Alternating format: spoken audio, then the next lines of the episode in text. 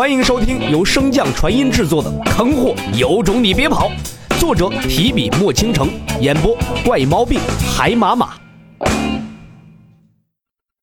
第五章：痛如地狱，爽入云端。书阁中，洛尘手中握着刚从镇荒王那儿拿来的紫色玉简，正细细的体会其中的内容呢。玉简中记载的是一份名叫太初诀的功法。借由鸿蒙紫气和月灵之光淬炼自身，倒是不难，只是这修炼之法实在是有点羞耻啊！何处羞耻呢？那便是吸收这日月精华的一炷香的时间不能有遮挡之物，哪怕是幻术也不行。洛尘的脸色一阵变幻，最后咬牙暗道：“看光就看光吧，我还是个孩子，不懂什么羞耻。”嗯。翌日晨光微曦，镇荒王便带着洛尘来到了天威城墙之上，命人留出一片空地，不许让人接近。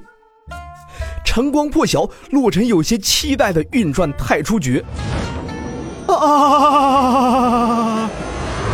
紫气刚一入体，洛尘口中便传出了撕心裂肺般的惨叫啊！差点痛得直接断了法诀。忍住，忍住，老妖还在等着我。连这点苦都吃不了，还练个锤子？洛尘不断的在心中给自己打气，那种无力的感觉，在地球时便已经受够了，这辈子他再也不想经历第二次了，必须要将命运握在自己的手中。洛尘咬牙忍耐，脸上青筋暴起，紫气所过之处如洪水决堤，血管、经脉被强行拓宽，身体似乎被一寸寸的撕裂。痛如地狱般的折磨。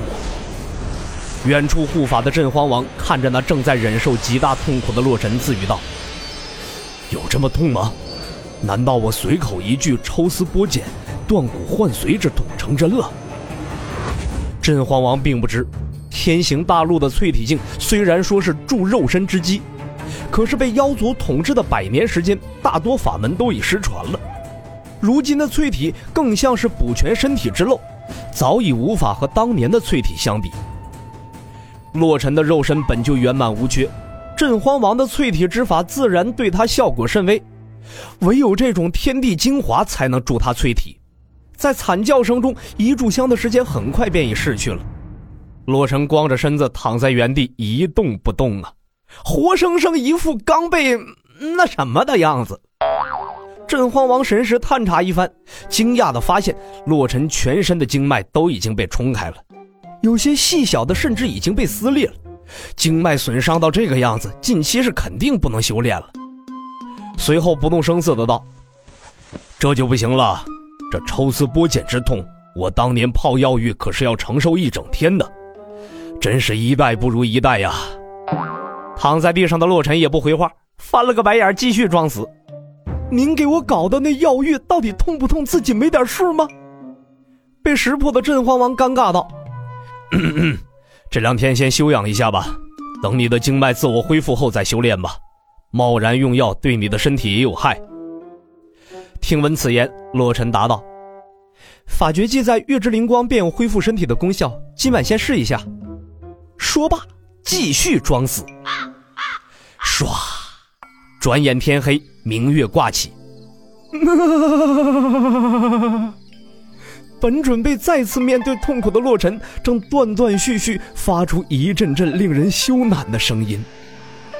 月灵之光入体，与鸿蒙紫气的效果截然相反。那一缕缕灵光，犹如女子的柔仪，在身体各处轻抚而过，每一丝，每一寸，温柔、清凉，还带点酥麻。爽入云端呐！体内的经脉在迅速的恢复，身体的增强可清晰的感知。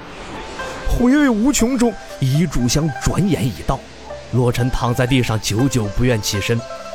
一旁的镇荒王看着地上那不害臊的身影，心道：幸好我当时灵机一动，把那些女子给换了，要不然……之后数月。洛尘便在这地狱与天堂之间痛并快乐着。唰，不知不觉间，年末正在悄然接近。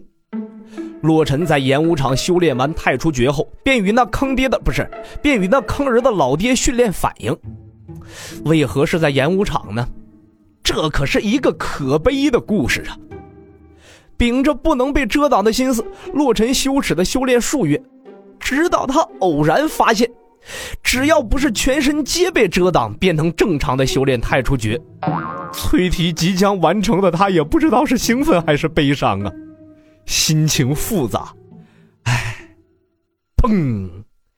沉闷的声音响起，正是洛尘被那便宜老爹一脚踹出老远。洛尘爬起，拍拍身上的尘土，继续向他攻去。镇荒王在给洛尘喂招时，便发现他的反应能力尤为恐怖，说是未卜先知也不为过。一有空闲时间，便来帮助这个经常告自己状的臭小子好好磨练他这独有的天赋。洛城甘愿被这么揍，当然不是某种倾向，只能说王爷的阳谋实在是高明啊。某位王爷为了公报私仇，将一代新人换旧人为条件，只要击碎王爷腰间的玉佩便可。洛尘自然不是因为那大把浑圆挺翘的妙龄女子，只是想借此更好的掌控自身，早些将明远山送下去给老姚作伴。一想到那女子，呸！一想到帮老姚报仇，洛尘便嘿嘿直笑啊。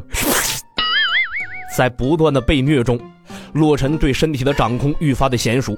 听波变位在实战中能发挥出的作用也是越来越大，而洛尘的境界也逐渐臻至淬体之巅。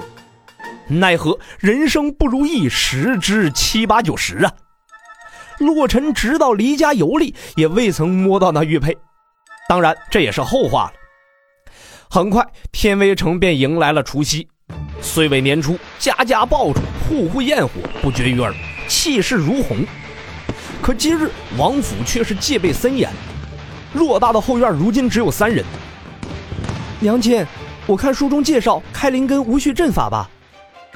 洛尘看着那便宜老爹正在布置大阵，问道。王妃柔声道：“那是你爹给你遮掩气息所用。国主近来一直想让你入宫修行，用来掣肘你爹。如若被他知晓你修炼如此之快，恐怕会对你不利呀。”洛尘点点头。书中所记，破淬体开灵根，反者年破十，急者年仅七。自己不算被那坑儿的老爹浪费的半年，真实修炼的时间只有半年而已，的确是有些快。晨儿，入内吧。真皇王起身对洛尘道：“切记莫要心急，好生感应。”洛尘点点头，便迈入大阵，于阵眼处盘膝而坐，调整呼吸。随后，气凝丹田，运转太初诀。这数月以来，身体所吸收的鸿蒙紫气和月灵之光的数量已经非常可观了。随着太初诀的运转，鸿蒙紫气与月灵之光两者融合，朝丹田所在冲去。洛尘眼前一黑，再次睁眼，便处在一片混沌空间。此处只有颜色。各种颜色充斥着整片空间，如同美丽的极光在缓慢的舞动。这怎么和书中记载的身体枷锁打破、虚空生灵、扎根丹田视为灵根不太一样啊？难道要暗示他一下？想到此处，洛尘便羞耻地向前挺了挺小腹。怎么没动静啊？还要我怎么做？为什么每次修炼就得给我弄点幺蛾子啊？嗯？足足有一刻钟，多番尝试无果的洛尘，随意的躺在不同颜色组成的海洋中，摆成了一个太字形，自生自灭。大阵外，镇荒王和媚儿看着洛尘认真打坐，没一会儿，便有各种色彩于虚空投影，然后就开始了各种不堪入目的动作呀！一会儿伸手指天，一会儿手掐腰，口中念念有词，一会儿撩起上衣向前挺腹。这夫妇二人对视一眼，果然是天外来人呐！淬体竟如此有特色也就罢了，开个灵根还如此有特色。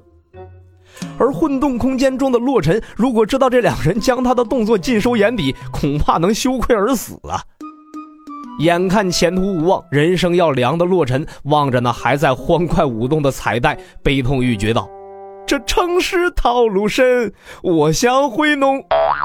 声音戛然而止，神识瞬间回归本体。洛尘呆呆的吐出两个字：农村。